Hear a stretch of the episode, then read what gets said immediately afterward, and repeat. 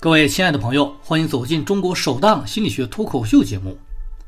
今天的故事是几位同学拜访他们大学的老师，老师问他们生活的怎么样，一句话勾出了大家的满腹牢骚，大家纷纷诉说着生活的不如意，工作压力大呀，生活烦恼多呀，做生意的商战不顺呀，当官的仕途受阻呀，一时间大家仿佛都成了上帝的弃儿。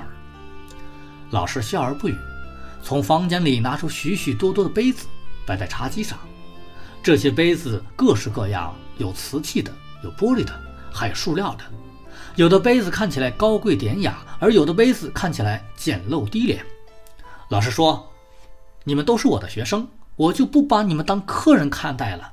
你们要是渴了，自己倒水喝吧。”他们说的已经是口干舌燥了。便纷纷拿了自己中意的杯子去倒水喝。等他们手里都端了一杯水时，老师讲话了。他指着茶几上剩下的杯子说：“大家看见没有？你们挑选的杯子都是最好看、最别致的杯子，而像这些塑料杯子就没有人选中它。我们并不奇怪，谁都希望手里拿着的是一只好看的杯子。”老师继续说：“这。”就是你们烦恼的根源。大家需要的是水，而不是杯子。但我们有意无意的去选好看的杯子，这就如同我们的生活。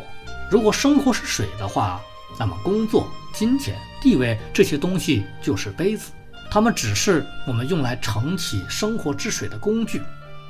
杯子的好坏并不影响水的质量。如果我们将心思更多花在杯子上，你哪有心情去品尝水的苦甜？这不是自寻烦恼吗？好了，本期的于气静说心理到此结束，我们下期见。